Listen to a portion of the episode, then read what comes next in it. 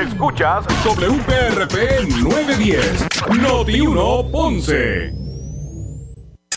Uno Radio Group, Noti 1630 ni ninguno de sus auspiciadores se solidarizan necesariamente con las expresiones del programa que escucharán a continuación. Ponce en Caliente es presentado por Muebles por Menos. La temperatura en Ponce y todo el sur sube en este momento. Noti 1630 presenta Ponce en Caliente con el periodista Luis José Moura. Oiga, buenas tardes. Les saluda Radamés Torres en otro día más, otra tarde más de Ponce en Caliente por Noti 1910 en Ponce. Gracias por estar en sintonía con la programación de Noti 1 aquí en Ponce y a nivel de todo Puerto Rico. Eh, una emisora y un conglomerado netamente puertorriqueño.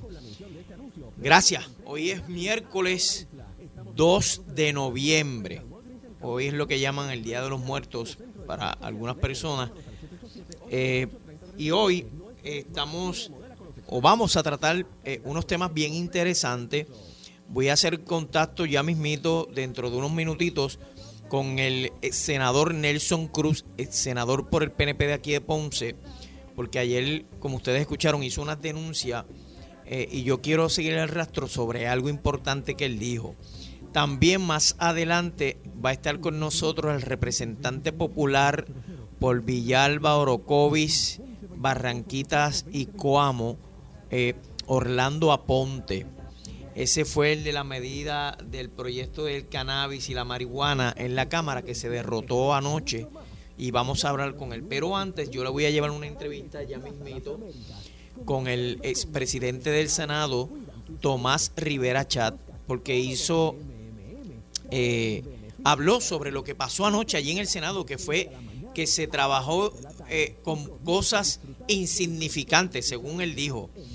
Entonces también habló del alcalde de Ponce, sobre la investigación que tienen contra empleados en Ponce.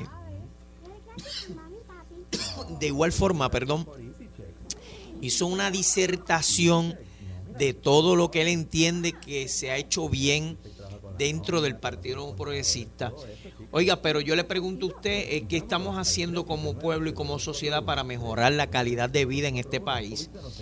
Eh, continúa y va a continuar por las nubes el precio del pavo y eso no es excusa para que usted no tenga una cena de acción de gracias, aunque damos gracias todos los días eh, sin tener un pavo en la mesa o tener un pollo o tener lo que sea. Es un día de acción de gracia que hace eh, el ser humano acá una celebración por algo que ocurrió, que usted sabe ya la historia de por qué viene lo que conocen los americanos como Thanksgiving. Pero el día de acción de gracias es todos los días, todos los días yo me levanto y doy gracias, todos, todos los días, no es un día así, un día, no, todos los días. Oiga, el robo de dinero en residencias y automóviles está imparable en el país y yo me quedo bobo. Oye, a mí el sentido común me dice que si la cosa está mala en el país, ah, porque lo roban y entonces la gente dice, ay, la policía no hace nada, mira para allá, me robaron. No, no, a mí el sentido común me dice, y a usted le debe decir también, de que en el, en el carro no se deja dinero que en la residencia no se guarda dinero. Hay cooperativas, hay bancos. ¿Cómo tú me vas a decir a mí que un individuo radica una denuncia de que le robaron más de 300 mil dólares de su casa y ahora dice que no quiere seguir con el caso? ¿Cómo tú me dices a mí que hace poco a una señora le roban 60 mil dólares del cuarto de su casa? ¿Cómo tú me dices a mí que a una persona le roban 15 mil dólares del closet o de debajo de la cama de su casa. ¿Cómo tú me dices a mí que hoy hubo varios robos de dinero en efectivo en vehículos? Dos robos, uno de 8 mil, otro de 8 mil 500 y dos robos de 4 mil. Oiga, pero si la economía en Puerto Rico no está mala, aquí hay varias vertientes y pueden suceder varias cosas deben ser personas que han retirado dinero del banco y lo siguen y saben que dejaron el dinero dentro del carro cuando se estacionan, porque estos robos son en vehículos que están estacionados en centros comerciales o, o en tiendas o en algún lugar. Esa es una, de que sacaron dinero y lo siguieron. La segunda, usted tiene una banca bolita. O usted tiene un punto. ¿Qué otras cosas se nos puede ocurrir para que una persona tenga tanto dinero en efectivo guardado en su carro? O otra, que era el dinero que sacó de un banco para pagar la nómina de empleados o algo así, como ha sucedido. Pero amigo, amiga, ¿a quién? ¿A quién? ¿A quién se le ocurre tener tanto dinero en efectivo o en su casa o en un automóvil? Entonces después lo que queremos es culpar a todo el mundo. La culpa es de la policía, la culpa es del gobierno. No, la culpa es tuya. La culpa es tuya porque tú debes utilizar lo que se llama el sentido común. Espérate, la cosa está mala. Déjame yo no darle armas fáciles al pillo para que me robe. Déjame este dinerito depositarlo en el banco. Lo otro es como un pillo puede saber de que usted tiene tanto dinero en su casa, en el closet de su cuarto o en una caja fuerte.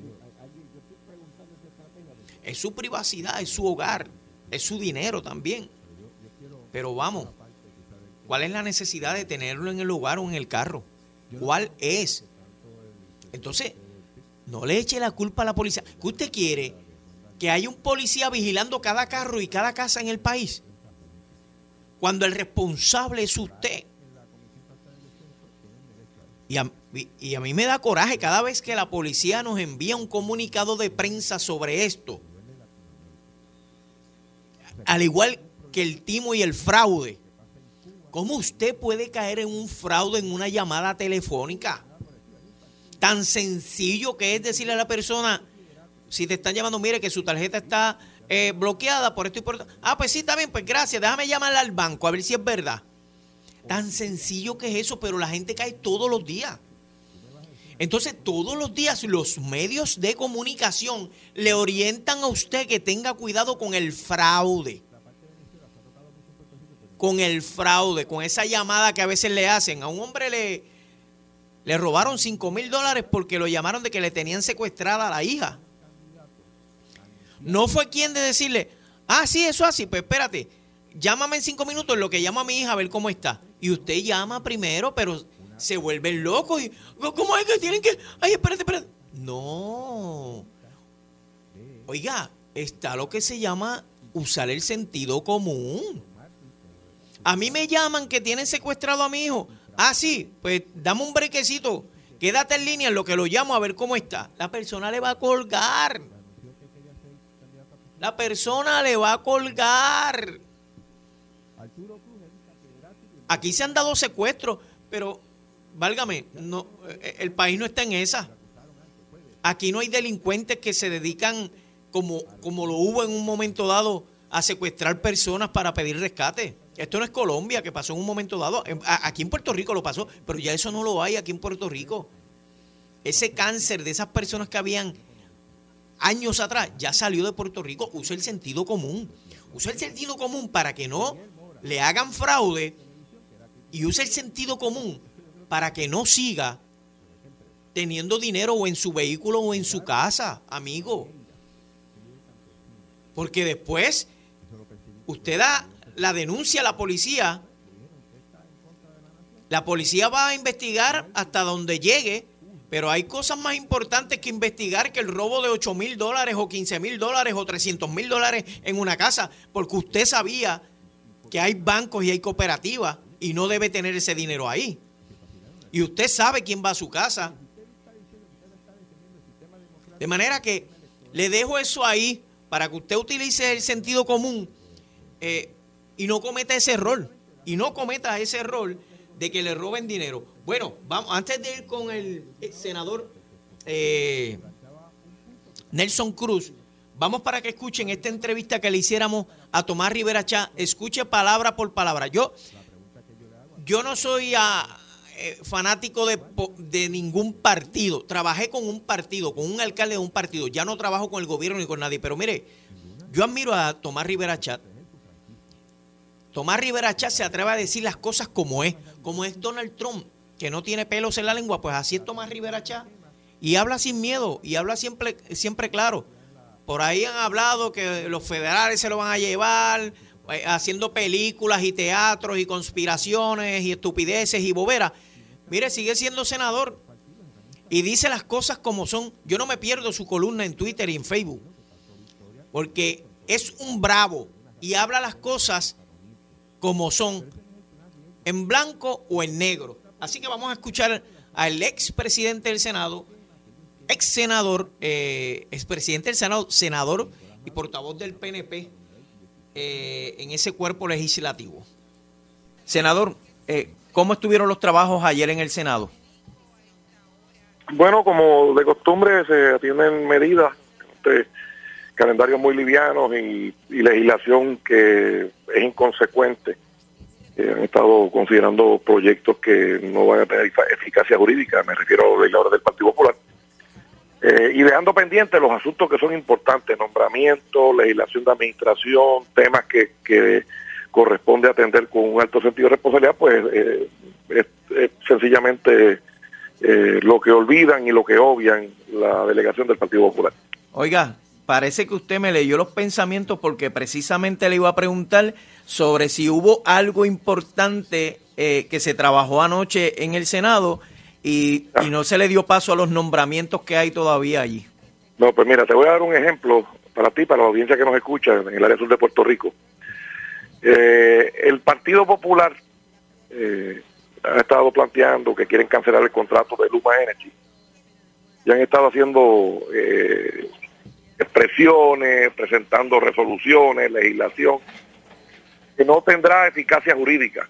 O sea, que no van a tener ninguna eh, consecuencia legal válida. Nuestra constitución dice ah, que no se pueden aprobar leyes que menoscaben obligaciones contractuales. Luma tiene una obligación contractual con el gobierno de Puerto Rico.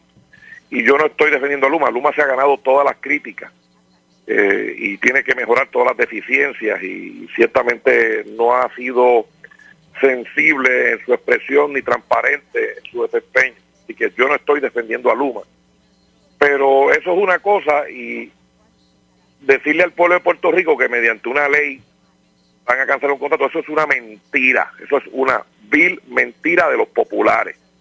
Los abogados del Partido Popular, los abogados de Puerto Rico, los abogados que son analistas en todos los medios de comunicación saben que no se puede intervenir en un caso que está en la corte, como es el caso, ¿verdad?, de la Autoridad de Energía Eléctrica que está discutiendo su quiebra eh, en la corte mediante una legislación.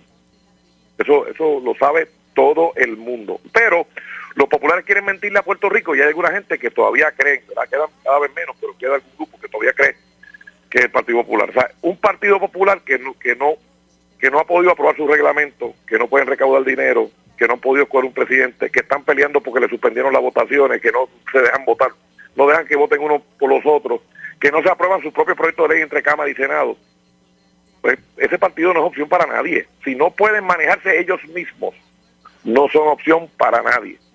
Así es que eh, no hay consecuencia jurídica en, ese, esa legislación y ellos lo saben, pero le quieren decir. Entonces, ¿quién trajo a Luma? Es la pregunta que nos hacemos. Bueno, a Luma lo trajeron aquellos que cuando administraban el sistema de jubilados de la autoridad lo quebraron. ¿Y quiénes eran esos? La propia autoridad. A Luma lo trajeron aquellos que no dieron el mantenimiento ni a la planta, ni a la red eléctrica, ni a las instalaciones, ni a sus estaciones, ni a nada. Los que estuvieron por décadas a cargo de un monopolio y lo quebraron buscando sus beneficios, pero no daban mantenimiento. No daban mantenimiento, no atendían correctamente el sistema de retiro. Pues esos que quebraron el sistema de retiro y que dañaron el sistema eléctrico fueron los que trajeron a Luma, no fue nadie más. Senador, le preguntaba. si lo hubiesen hecho bien, si lo hubiesen hecho bien, no estaríamos hablando de Luma. Senador, le preguntaba yo, ya por último, le preguntaba al representante Luis Raúl y a la senadora Mariali González de si cuando estos proyectos, este proyecto llegara al escritorio del gobernador, si el gobernador se iba a reír o lo iba a vetar o no le iba a hacer caso. Y él me dice que, él, y me dijeron los dos, que el gobernador no puede reírse de la legislatura cuando recibe ese proyecto en su escritorio. Pues mira, eh, yo creo quien que quien se está riendo de ellos es el pueblo de Puerto Rico. ¿Y por qué se ríe el pueblo de Puerto Rico de ellos? Pues bien sencillo. Ellos hablan de que el gobernador pidió que se cambiara la gerencia de Luma y que no lo han hecho, ¿verdad? Pero eh, eh, la alcaldesa de Morovi, Jesús Manuel y otros están pidiendo que saquen el presidente del Partido Popular, que cambien la gerencia de la pava y no lo han hecho. Le quedaban 250 dólares en la cuenta al Partido Popular, no recauda. No pueden aprobar su propio reglamento, no pueden hacer una asamblea general, no permiten que su gente vote, no aprueban sus propios proyectos. Así que quien está riéndose de ellos ¿verdad? Por su inconsistencia. En lo único que los populares son consistentes es en la inconsistencia. Y ciertamente el pueblo de Puerto Rico, pero eh, el pueblo de Puerto Rico tiene claro que no tienen la capacidad de hacer absolutamente nada. No han podido definir, definir el ELA. Tienen una pelea los alcaldes entre sí. O sea, sencillamente el Partido Popular no es opción para nadie. Quien no ha podido gobernarse y administrarse a lo interno de su propio partido, no puede ayudar a nadie no puede ayudar a nadie. Y el gobernador de Puerto Rico ha estado haciendo planteamientos contra Luma, como lo hemos hecho otros líderes del PNP, porque ha tenido deficiencias. Pero lo que ellos no pueden negar es que Luma vino porque los que estaban administrando el sistema de retiro y los que estaban a cargo del mantenimiento fueron total y absolutamente irresponsables. Eso no lo pueden negar ellos. Senador, ¿el Partido Popular llegará tercero, cuarto o quinto en las elecciones del 2024? yo no sé, eh, Tatito Hernández dice que llegan terceros, pero, pero déjame plantearte lo siguiente. A todos los puertorriqueños, a los que militan en mi partido y que pudieran militar en otros partidos, ¿verdad? La pregunta que tenemos que hacernos es, ¿quién ha demostrado que tiene la capacidad de gobernar y de hacer las cosas? Por ejemplo, nosotros en este cuadrenio, a pesar de la legislatura popular y de la obstrucción del Partido Popular, hemos logrado aumento para los maestros, policías, bomberos, oficiales correccionales, el componente de salud, va a haber un plan de clasificación que va a ayudar y que va a mejorar los sueldos de todos los empleados públicos, que eso hacía décadas que no ocurría. Se están reconstruyendo cerca de 600 escuelas, se están repavimentando las carreteras, se consiguió el dinero para los municipios. reconocido el gobierno de Puerto Rico por el manejo del COVID, por el gobierno federal y por la Organización Mundial de la Salud. Evitamos el recorte de la pensión de los jubilados, que Tatito Hernández en el proyecto que radicó quería que le cortaran el 10%. Aumentamos el salario mínimo federal en el sector privado de, de Puerto Rico. Hemos estado incentivando, presentando legislación para evitar los, el impacto eh, en la factura de energía eléctrica. Estamos transformando el sistema eléctrico, estamos mejorando el sistema de agua, de agua potable, estamos mejorando la red vial, las carreteras, estamos mejorando el sistema de telecomunicaciones.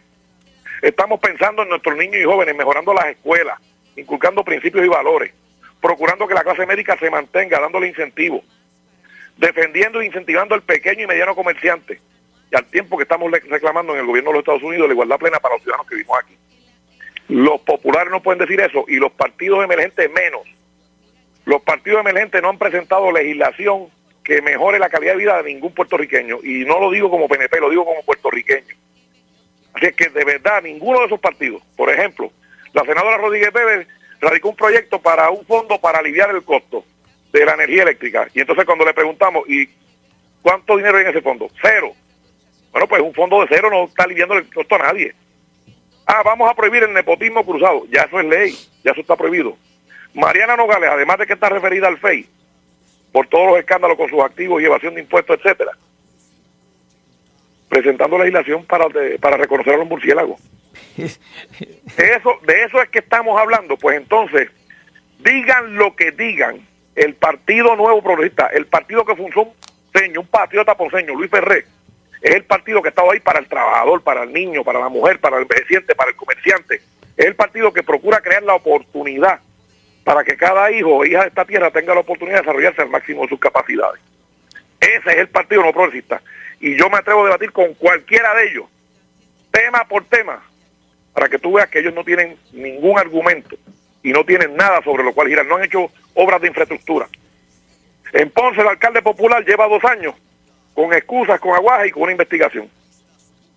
No han hecho nada de nada por Ponce. Hay una investigación bastante seria. Nuestro partido tiene que levantarse en Ponce hay una primaria que se va a celebrar pronto. Yo respaldo a Pablo Colón, que es el abogado que tiene la capacidad, que tiene eh, la talla moral, intelectual y que tiene el compromiso de rescatar a Ponce y levantarlo.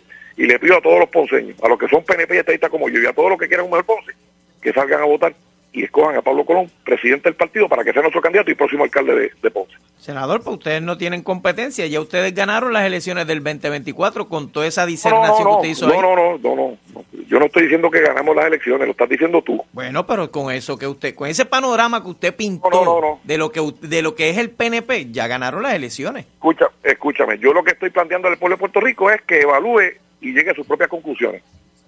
Gracias, senador. Yo, le estoy diciendo a Puerto Rico que evalúe nuestro récord. Ahí está, de trabajo, compromiso y progreso para Puerto Rico. Bueno, ahí lo escucharon ustedes. Eh, canta Rivera Chat eh, lo vocal que es eh, y cómo habla, con la seguridad que habla y siempre de frente. Ahí lo escucharon ustedes y habló de aquí de Ponce. Ya está con nosotros el, el senador del distrito de Ponce, precisamente Nelson Cruz. ¿Cómo estás, Nelson? Saludos, buenas noches para ti, Radamé, y todos los amigos que nos están escuchando a través de Noti1, 910, eh, por allá, cerca de Yabucoa, por allá abajo, hasta allá nos escuchan, así que eh, bueno estar contigo esta noche. ¿Riveracha es su amigo? Excelente ser humano, una persona que yo te puedo decir que es parte ya de nuestra familia. Eh, cuando yo comencé en esto de la política eh, allá para los 90 como presidente de la juventud y asumiendo ya pues el liderato en los 2000 y 2005 cuando aspiré la alcaldía de Peñuela la primera ocasión, pues fue uno de mis primeros mentores, así que prácticamente todo lo que ¿verdad? me he desarrollado y en el pasado cuatrenio eh, tuve la oportunidad cuando el vicepresidente Larry Hammer no estaba eh, disponible, pues tuve la oportunidad de presidir muchas sesiones y, y también la confirmación de muchos eh, oficiales como eran fiscales, jueces, el, recuerdo una de las más importantes, el eh, director de la Oficina de Ética, que tuve la oportunidad de presidir esa vista de, en la, sesión, perdón, en el Senado de confirmación. Así que fueron experiencias muy buenas y le agradezco mucho eh, todo lo que ¿verdad? ha hecho por mí y también por mi familia. Oiga, de otra parte, Mariali González, de la que usted dijo de que tenía información confidencial de que vive en Guaynabo, le llamó mentiroso, que usted lo que está inventándose mentiras porque tiene algo en contra de ella y en contra de su papá, el alcalde de Jayuya.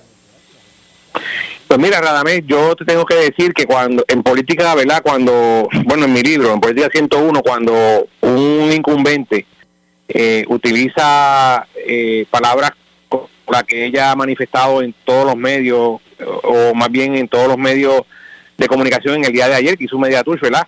Este, eso, eso es demostrativo de que la desesperación y que el haber cometido un error la llevó, ¿verdad?, a, actuar de esa manera. Pero usted, usted no está acostumbrado a mentir, usted no miente nunca. No, si se fija, una de las cosas que ha tenido, ¿verdad?, o ha definido mi trayectoria dentro de la política es que yo las canto como las veo eh, y siempre he sido bien honesto. Eso, pues, hay alguna gente que en mi partido le gusta, a otros no. Y eso, pues, me ha costado en muchas ocasiones, ¿verdad?, eh, no prevalecer en algunos eventos, pero la mayoría del pueblo eh, saben que, que sí tengo esa, esa capacidad de poder decir las cosas como son, pero sobre todo, nada más con evidencia, hermano. Si tú te fijas, eh, ella me habla a mí y me dice, ¿verdad?, un montón de cosas que ha dicho, pero eh, el presidente Rivera que tú lo tuviste ahí hace un rato, pasaste su entrevista, en las redes sociales dijo en su, en su página de Facebook, invito a los amigos que, que nos escuchan, ¿verdad?, que busquen las redes sociales del presidente Rivera Chats, en, específicamente la vista, o más bien el segmento donde él presenta las preguntas que le hace a la designada Secretaría de Recursos Naturales. Después del minuto 2.50, por ahí, dos, eh, minuto 3, él le pregunta a la secretaria o hace aseveración de que hay personas en el Senado de Puerto Rico, senadores, que hicieron preguntas eh, basadas a cambio de algo y que en el barrio de él, en Trujillo Alto, eso le llaman chantaje y la secretaria le contestó. Así que no tan solo yo tuve una apreciación de lo que, ¿verdad? Humildemente comenté, yo no sabía que a mí me leía tanta gente. Esto ha ido a los canales, a los programas de, de farándula y televisión eh, en, los, en las horas prime time, ¿verdad? Yo no sabía que esto era así y qué bueno que hay gente que, eh, pues saben ahora, gracias a ella, que, que, sigo en carrera, que estoy en acción continua desde eh, el primero de enero del año 2021 y que seguiremos ¿verdad? trabajando por todo el distrito de Ponce y por todo Puerto Rico cuando se me solicite, porque en estos pasados 21 meses he estado colaborando en diferentes puntos de la isla, eh, lo que provocó, ¿verdad? En un momento dado que se pensara que yo eh, estaría buscando una candidatura por acumulación, pero no, no, realmente no es así. Estoy enamorado de mi distrito, eh, la gente de aquí es una gente muy buena y se unen ahora a estos 13 municipios, gente como eh, residentes del pueblo de Ciales y residentes como lo son eh, los amigos del pueblo de Las Marías. Así que eso es lo que la tiene preocupada ella, que son dos municipios PNP, básicamente aseguran 7.000 votos íntegros y eso pues demuestra que en el próximo cuatrenio el distrito de Ponce se va a vestir de azul. ¿Usted y quiénes más van a buscar la candidatura, los dos puestos para senadores por Ponce? Pues mira, eh, yo te, hablo de mi persona, ¿verdad? Eh, en el pasado cometí, ¿verdad? Eh, algunos, algunos errores en, comunicación y preguntas como la que me acabas de hacer, ¿verdad? eran frecuentes y yo pues daba ese, ese listado de aspirantes. En esta ocasión, pues que sea cada progresista el que evalúe quiénes son los que aspiran, porque si te fuera a decir nombres, pues unos hoy dicen que van, otros mañana tú los ves coqueteando con otra candidatura. Así que, pues, eso le tocará al progresista y cuando, pues... Sí, pero ¿sabe el nombre de alguno? Si eso no tiene nada malo de que usted los mencione. No, no, no, claro que no tiene nada, son, son excelentes compañeros, excelentes amigos, pero le toca al pueblo progresista. Pero ¿quiénes, eh, Porque, bueno, pues le, tocará al pueblo progresista indagar. Hay hombres, hay mujeres, excelentes profesionales, personas que han estado toda la vida en la colectividad, y le tocará a la colectividad evaluarlo. Yo no entiendo, senador, porque usted no me puede mencionar nombre de quienes están coqueteando por ahí. Si eso, yo, te puedo decir que para usted, van a ir una competencia como, como cualquier otro. Así es, una competencia de hermanos donde vamos a salir eh, unidos, no como los amigos del Partido Popular que eh, están desunidos y como los amigos del Partido Independiente y Victoria Ciudadana que ahora están buscando alianza después de haber hablado ¿verdad? y haber dicho tantas cosas eh, en contra de lo que era la democracia, la unidad, la alianza, pues ahora tú los ves ¿verdad? haciendo eso. Así que en mi colectividad somos tenemos una gran cantidad de amigos eh, para todas las posiciones y en ah, pues, no, conocerá. Noto mala fe de su parte. Perdone que se lo diga así. Pues, pues mira, esa es. ¿Sabe qué nombres hay eh, que irían a correr para el Senado? ¿Usted los puede mencionar? Pues mira, eh, Radamé, yo te tengo que decir, ¿verdad? Con mucho cariño, eh, que, que las opiniones son libres, yo te respeto esa opinión, ¿verdad? Eh, si tú entiendes eso, pues mira, mucha gente entiende tal vez otras cosas, pero yo te puedo decir que luego de un tiempo, ¿verdad? Y, habiendo estado en, en, diferentes frentes de batalla, eh, yo te tengo que decir que hoy en día, si el pueblo de Puerto Rico, mayormente el pueblo estadista, quiere conocer quiénes son sus candidatos al distrito de Ponce, pues, pues que los busquen, que los busquen en las redes. Eh, unos unos no, nunca se han visto en los pueblos, otros pues están cambiando de posiciones, eh, hoy coqueteo con la alcaldía, mañana con la Cámara, después con el Senado, a lo mejor, qué sé yo, para representante o senador de, la Florida, no sé. Yo te puedo decir que yo llevo 22 meses enfocado en el distrito de Ponce, no he parado de caminar, mis redes sociales hablan solas, eh, no he dejado de trabajar tampoco como servidor público, yo no aspiré a nada, yo no pedí nada, yo sigo en mi plaza hace 27 años, de hecho ayer cumplí 27 años dentro de, recursos naturales, Así que eh, yo no tengo puestos en el gobierno, no tengo hijos ni familia en el gobierno. Eh, eh, soy un, simple servidor público que mi único pecado ha sido aportar al PNP, ayudar al PNP y ser uno de los legisladores de la pasada Asamblea Legislativa que hizo historia. menos de 300 puertorriqueños se han sentado allí, yo fui uno de ellos, gracias a los más de 90 mil electores que me dieron en, aquel momento la oportunidad y que fui uno de los novatos con más legislación aprobada. Esos son los hechos y ahí está mi carta de presentación. Eh, y me presentaré nuevamente a los constituyentes del Instituto de Ponce como una persona que, que busca la unidad, porque yo puedo hablar con la frente en alto de unidad. Lo hice en Peñuela cuando respaldé a Perro Rosselló, siendo Peñuelas el único municipio que ganó eh, la primaria contra Luis Fortuño.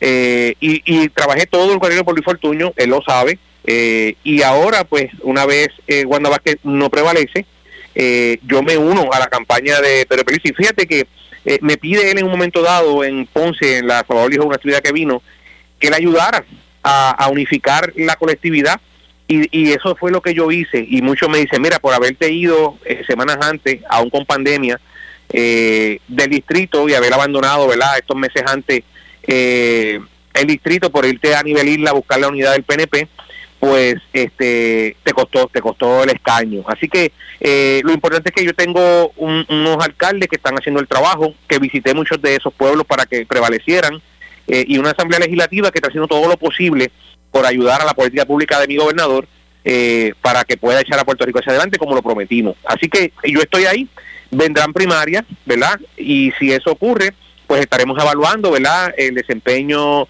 eh, del gobernador, pasando revista y eh, las propuestas del posible candidato que exista y como siempre vamos a, estar de frente sin miedo, yo no me escondo, yo no estoy en dos aguas, si estoy con uno, estoy con uno, y si estoy con el otro, estoy con el otro. Yo lo digo de frente, no tengo ese problema y parece que eso a algunas personas dentro del PNP no le gusta, pero a otros sí.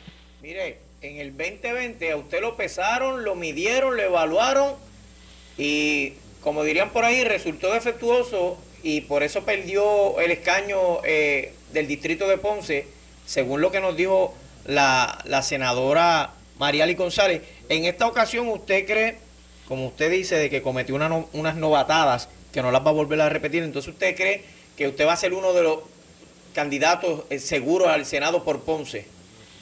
Yo no tengo la menor duda y sabes por qué te lo digo con, con, con franqueza y con certeza y con seguridad, porque en aquel momento y por estos micrófonos de Noti1 muchas veces yo eh, no consideré importante eh, el movimiento Victoria Ciudadana.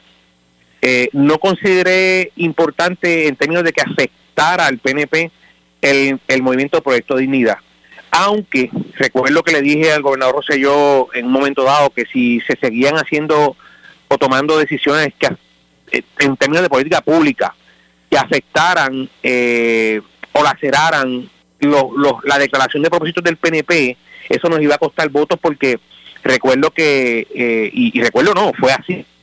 Quien nos llevó a nosotros en el 2016 a la gobernación fue el pueblo pro familia, el pueblo cristiano y se, se empezaron a tomar un sinnúmero de, de, medidas y de propuestas y de, ¿verdad? de, políticas públicas que se ejecutaron, que eso laceró eh, el, el, sentir eh, ¿verdad? De, de, de este grupo pro familia que, que hoy en día tengo que decir que es el movimiento más grande en Puerto Rico lo puede decir el pastor René Pereira, que es una persona que ha sido el propulsor de el movimiento más grande o la marcha más grande a favor de, de un, ¿verdad? de un hecho, de una situación en Puerto Rico que lo hizo en el Capitolio. Sí, ese es el pueblo conservador, pero ese pueblo conservador está enojado con ustedes, con los legisladores. Bueno, con algunos, con algunos. Y en este momento tengo que decir que en el caso del PNP, como tú hablas, que la senadora manifestó que yo no eh, pude prevalecer, pues mira, eh, los hechos están ahí, los números están ahí. Eh, la tercera posición fue bien cerrada, pero ¿a qué se debe eso? Pues la abstención de personas que estaban con Wanda Vázquez que no participó en la primaria, donde migraron muchos progresistas al movimiento eh, Puesto Dignidad, basado en lo que te dije, por las posturas que tomó el PNP. Otros eh, porque decían que habíamos sacado a Ricardo Rosselló. Eh, otros que estábamos eh, del lado de Tomás Rivera Chay, querían sacar los ojos a Rivera Chay y hoy en día eh, no le sacaron los ojos a Rivera Chá, él entró y con uno de los mayores votos, ¿verdad? Se lo sacaron al gobernador que, está haciendo lo imposible con una junta y una asamblea legislativa que le da la mano. Y, y nada más yo quisiera, ¿verdad? Que me dieras un segundo para poder explicar esto. Tiene, tiene 20 segundos, pues ya se me acabó el tiempo, tengo que irle una pausa. Pues mira, eh, eh, es una situación eh, donde se nos acusó a aquel Senado de que dejamos solo a Ricardo Rosselló, eso no fue así. Esto puede ser tema de discusión en un momento dado, pero nosotros éramos los jueces. La Cámara, la, la, Cámara fue la que creó la comisión para eh, residenciar al gobernador, nosotros éramos los jueces y teníamos instrucciones del presidente Rivera Chat de no comentar y no hablar nada porque podíamos ser recusados si ese, ese procedimiento de residenciamiento se daba. Así que eso yo te puedo contar la historia cómo fue y te puedo dar los elementos y los hechos que están grabados en YouTube y en muchas plataformas de cómo fue ese momento cuando eh, el hoy gobernador llegó al Capitolio y usted recuerda aquel momento cuando Rivera Chat decía el abogado de la Junta eso fue, eh, Radamés, una, una moción que yo presenté para que se descargara el nombramiento del secretario de Estado en aquel momento, y la voz y hoy era San Juan derrotaron esa propuesta y se unieron al Partido Popular para que eso no pasara. Así que yo estoy en récord, esa es la historia, y, y yo pues cumplí con, con hacer mi trabajo de mantenerme firme y ser un juez en un momento dado si la evidencia llegaba poder evaluarla. Y te aseguro que en aquel momento no la había como no la hay hoy, porque Ricardo Rosselló no se le ha podido acusar en ningún momento de que cometió algún tipo de delito, renunció por otras cosas que podemos discutirla eh, y que están ahí, eh, y él mismo, las, él mismo las ha dicho, no tan solo en Puerto Rico, sino en el exterior. Así que eso lo hablaremos en la campaña y tendremos después unos foros en nuestras redes sociales para explicarlo de frente y sin miedo a nuestra gente. Gracias por estar con nosotros, eh, senador Nelson Cruz. Un abrazo. Excelente fin de semana para todos, Dios los bendiga.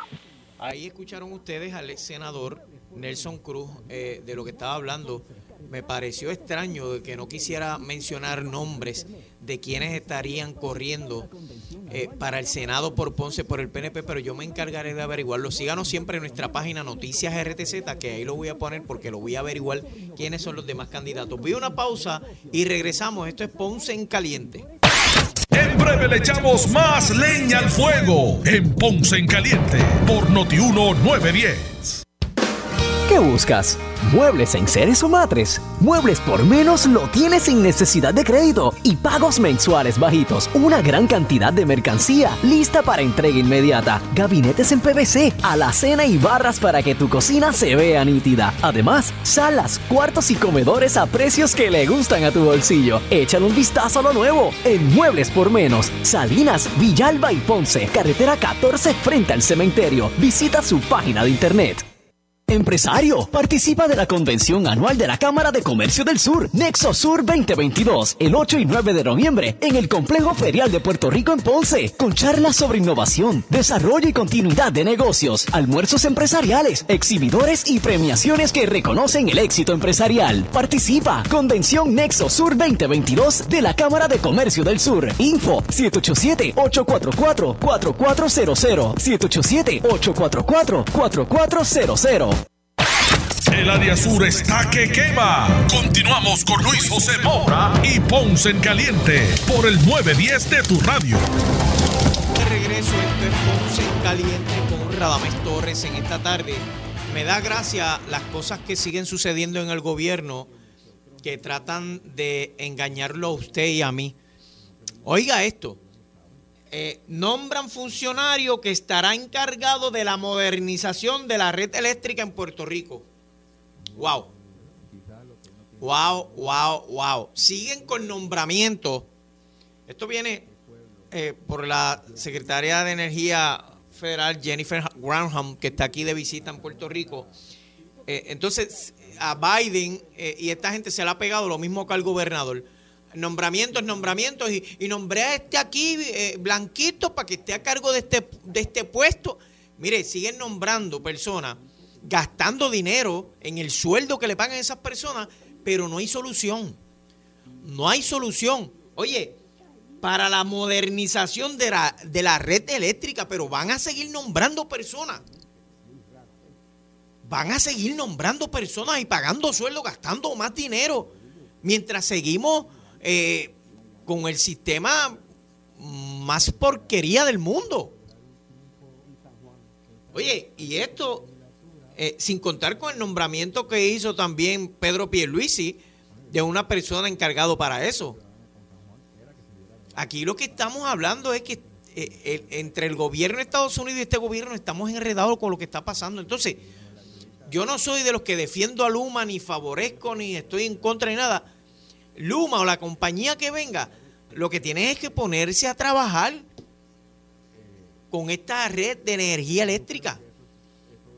Estamos hablando de, de, otra forma de generar energía eléctrica, pero todo se queda ahí, ahí proyectos lindos como el de, como el proyecto del consorcio energético de la montaña de Villalba que propone el, el licenciado y alcalde de Villalba Luis Javier Hernández Ortiz, que es excelente proyecto, pero ahí está, con un nombre bonito, un nombre que... Pero el gobierno no hace nada. Ni el de aquí ni el de allá.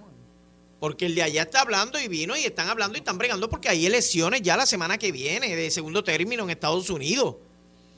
Pero siguen haciendo nombramientos, siguen atornillando personas, blanquitos de Yale o de cualquier universidad allá con, con 20 títulos en las espaldas, pero no resuelven, no te resuelven nada a ti ni a mí porque el sistema de luz y el sistema de agua sigue, sigue siendo pésimo en este país, sigue siendo pésimo. Entonces, usted debe hacer una fiesta hoy en su casa. En serio, usted debe hacer una fiesta, eh, pero con todos los vecinos, por este nombramiento de ese funcionario que estará a cargo de la modernización de la red eléctrica. Entonces le ponen unos títulos bien lindos. Entonces utilizan a los medios de comunicación para, para llevarles estas tonterías en vez de, eh, en vez de no hablar tanto y hacer, en vez de palabras, que se dé la solución al problema que siguen tiene, teniendo un montón de familias en Peñuela, siguen familias sin luz. En otros pueblos lo mismo. Ay, pero hay que nombrarla, hay que nombrarla a este y esto va a mejorar. Hay que nombrarla a esta y esto va a mejorar. Entonces el gobernador eh, dice de que pues el, Luma va a seguir ahí, se va a seguir fiscalizando el trabajo que está haciendo Luma. Yo lo que entiendo, a mi parecer, es que aquí Luma no tiene culpa de lo que está pasando, de que son un poco ineptos y un poco ineficientes a la hora de tratar de resolver este problema.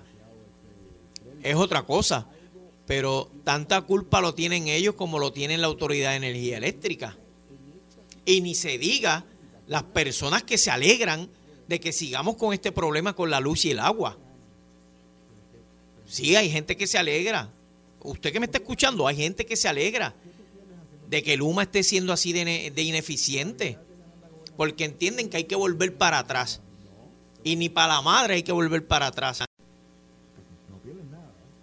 Lo que hay, como dijo el gobernador, en una parte que, que, se la compro, es que hay que seguir fiscalizando a esta gente. Pero no, no es fiscalizar a los que están en esas posiciones ahí arriba, hay que fiscalizar a la gente que está en la calle trabajando. Porque cuando usted habla de Luma, usted está hablando de padres de familia que están trabajando en Luma. Que están haciendo lo que pueden con lo que tienen. De manera que yo no sé si hoy haga una fiesta por este nombramiento que hicieron, que vino eh, doña Jennifer Granholm a hacer ese nombramiento. Entonces aquí la ven como, ¡ay! ¡ay! Vino, vino esta señora, se va a arreglar todo porque ella vino y no, hizo un nombramiento. Dijo que habló de que hay que seguir mejorando el sistema eléctrico. Contra, pero, ok, pero le están haciendo, se está haciendo, se está trabajando para mejorar. Esa es la pregunta. Hago contacto ahora. Sí, aquí estoy, bienvenido.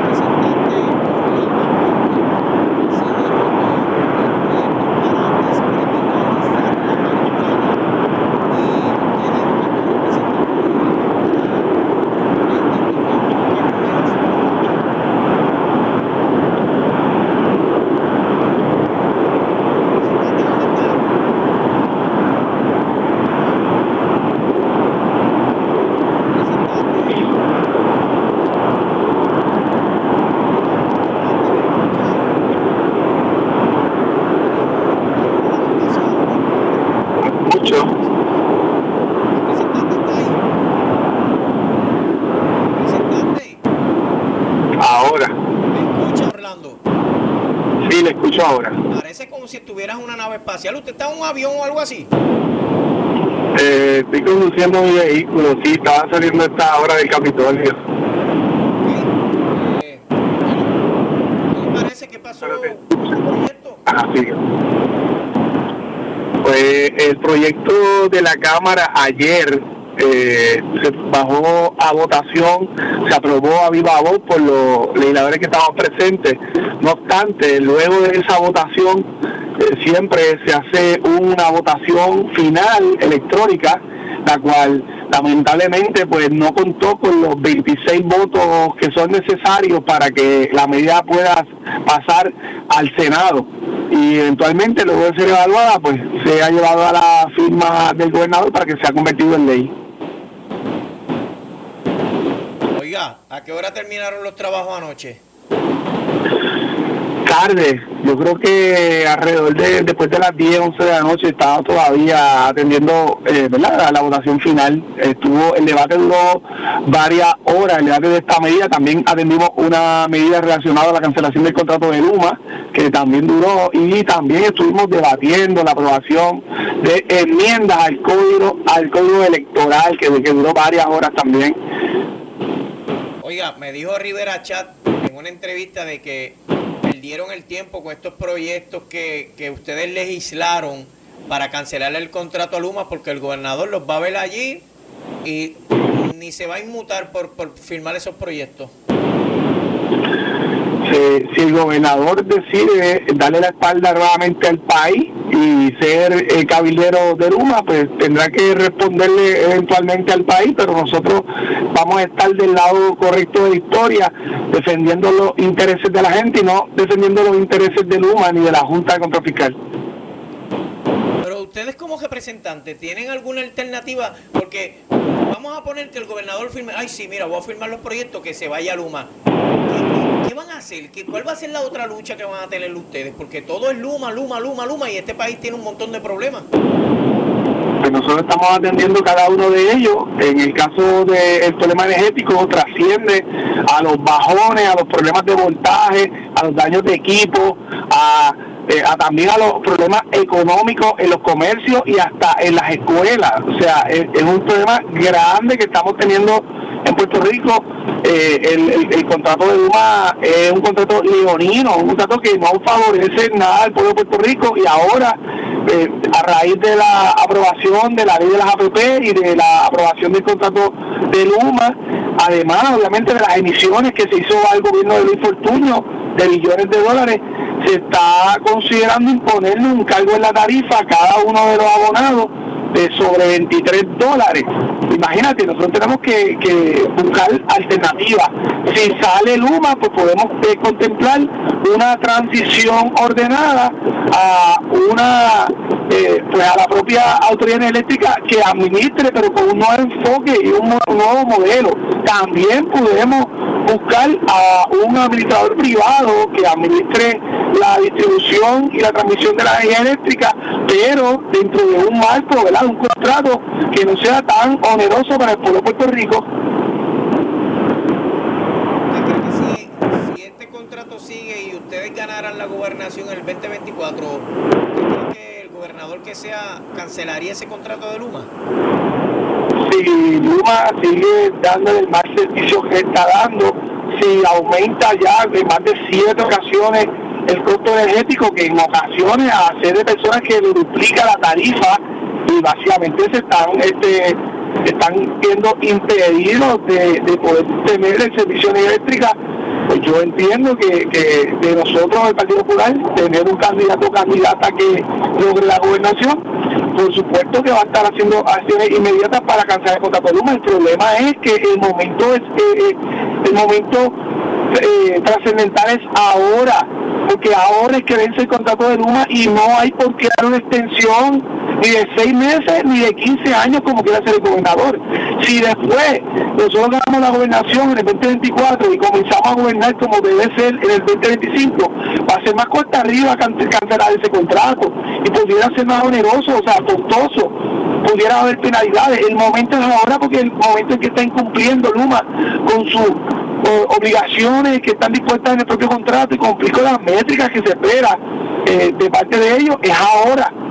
Eh, yo no yo no esperaría al día de elecciones para para cancelar el contrato. El momento es ahora. Y nosotros en la legislatura estamos estableciendo el marco regulatorio, ¿verdad? las bases para que se pueda principalmente cancelar el contrato y cancelar también la deuda. No cancelar, pero por lo menos eh, reestructurar la deuda de, de autoridad eléctrica para evitar, para evitar más alza en la factura evitarle el que nos cobren 23 dólares por 50 años a los consumidores. Exactamente, ese, ese proyecto lo vetó el gobernador de Puerto Rico.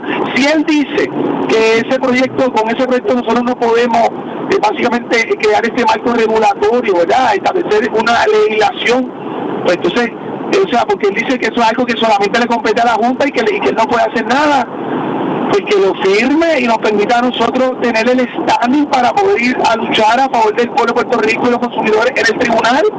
Pero en la medida que él nos veta estas medidas, nos está impidiendo tener la capacidad jurídica necesaria y el marco regulatorio para nosotros poder defender al pueblo en los tribunales frente a la Junta.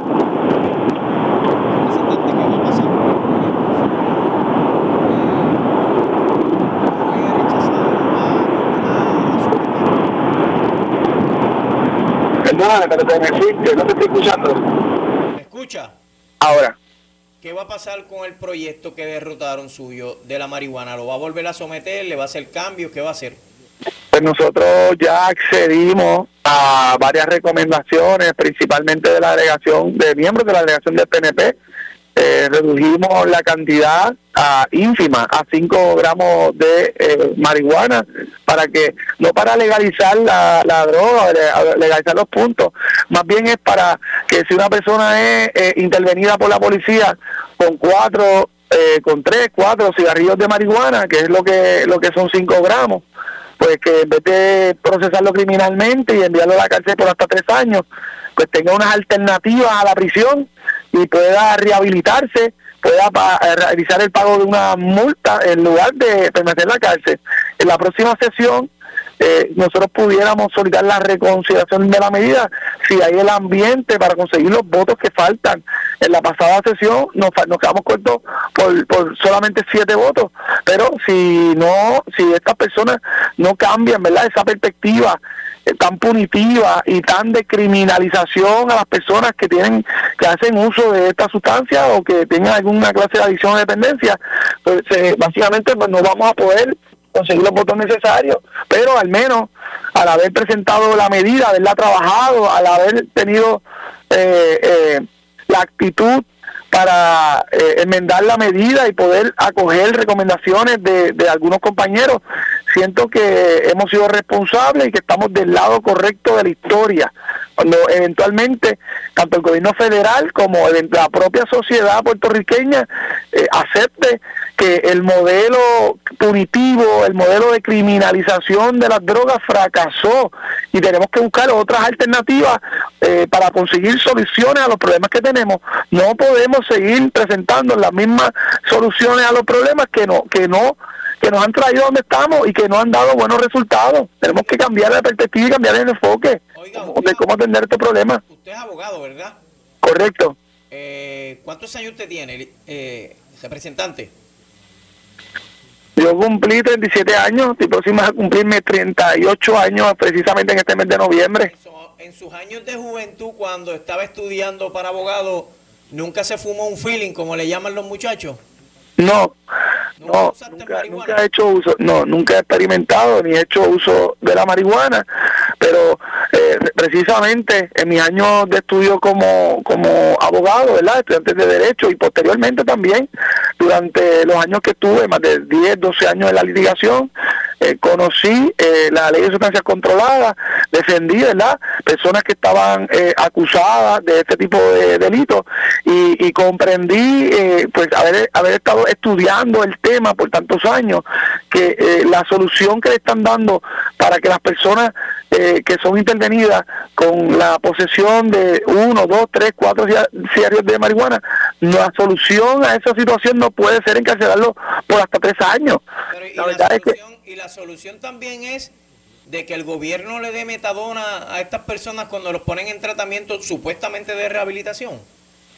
Ese, es otro tema que no está, ¿verdad? No está cubierto en este proyecto. Exclusivamente aquí lo que estamos diciendo es. No, yo lo sé, pero le pregunto sobre la metadona. Pues yo no, no, honestamente no tengo un proyecto ahora para trabajar ese tema. No, no, no, no estoy en posición de responsablemente contestarte cuál es la solución, ¿verdad? A ese tipo de problemas.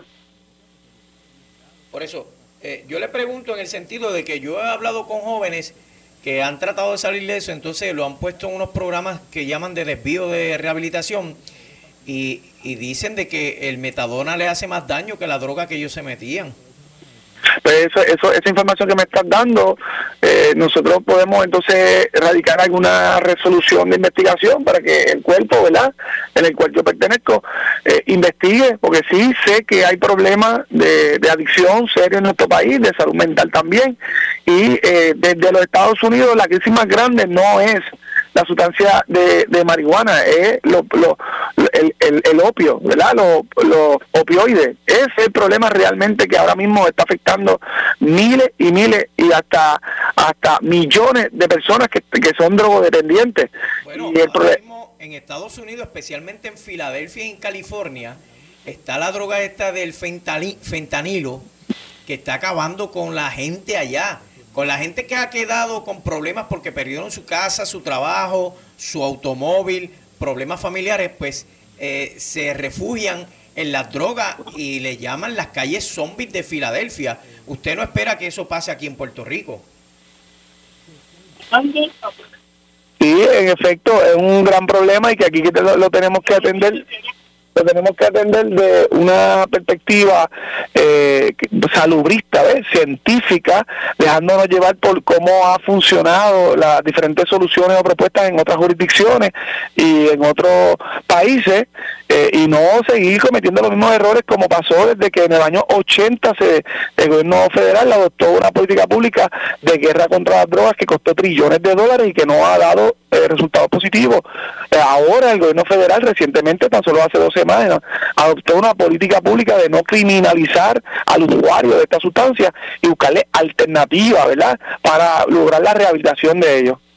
Representante, gracias por estar con nosotros y excelente viaje. Usted vive en Orocovi, ¿verdad? En Barranquitas. Vamos, a vamos a tener una intervención en un canal de televisión y, después vamos a estar en Barranquita, correcto. Gracias, representante. Que pase buenas noches. Igualmente. Bueno, escuchaban el representante popular Orlando Aponte. En breve le echamos más leña al fuego en Ponce en Caliente por Notiuno 910. ¿Qué buscas?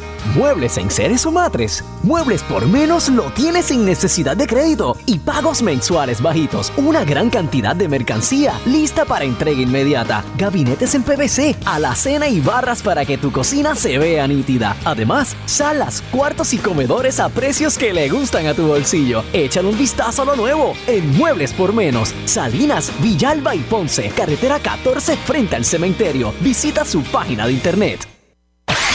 El área sur está que quema. Continuamos con Luis José Moura y Ponce en Caliente por el 910 de tu radio. Oye, estoy de regreso ya aquí en los minutitos finales de Ponce en Caliente. Eh, para aquellos que les gusta esto, que, que sueñan, pues mire, 1.200 millones en el Powerball, eh, soñar no cuesta nada. Pues eso es lo que hay. Eh, todos los medios le han dado una cobertura porque no sé, no sé cuál es el enfoque, la distracción sobre esto, pero yo solamente lo invito a usted a que no gaste dinero en juegos, a que sea humilde y sea sencillo como usted es, eh, que atraviese por crisis y por problemas, teniendo a Dios por delante siempre. Tengo que decir esto porque la gente está tan desconcertada. Uy, 1.200 millones, yo me hago millonario, yo me hago millonario. No, no, sea feliz como es. Claro que todos aspiramos a mejorar en nuestra vida, a tener una condición económica mejor, eh, una situación familiar mejor. Pero el dinero no es la felicidad. 1.200 millones no es felicidad. Es una recompensa para usted trabajar y bregar con las deudas y darse la vida de lujo y de apariencia que usted quiera. Yo soy feliz siendo pobre, siendo sencillo, siendo, viviendo sin preocupaciones. Así que no se meta a jugar esta porquería y no le siga el jueguito a los medios de comunicación. Hoy en un canal de televisión ah, hicieron hasta un pote entre todos los compañeros. Wow, wow, wow. Recuerde que este próximo 5 de noviembre regresa la pelota a Ponce vuelve el béisbol invernal a Ponce. Eh, y recuerde que el 13 de noviembre son las primarias del PNP aquí en Ponce. Así que el PNP listo para que vaya a votar. Hay dos candidatos, usted los conoce, eh, puede ir a votar por el que usted desee. Eh, pero este 5 de noviembre vaya al Paquito Montaner. Vamos a apoyar a los Leones del Ponce que pasen todos. Buenas tardes. Bendecida noche. Vaya a Facebook y a YouTube y dele seguir y suscríbase en YouTube a Noticias RTZ y en Facebook dele seguir a nuestra página Noticias RTZ. Bendiciones. Ponce en Caliente fue traído a ustedes por Muebles por Menos. Esta es la estación de Ferdinand Pérez. WPRP 910 AM. W238DH 95.5 FM en Ponce. WNO 630 AM. San Juan. Noti 1 630. Primera fiscalizando. Uno Radio Group, Noti 1630 ni ninguno de sus auspiciadores se solidarizan necesariamente con las expresiones del programa que escucharán a continuación.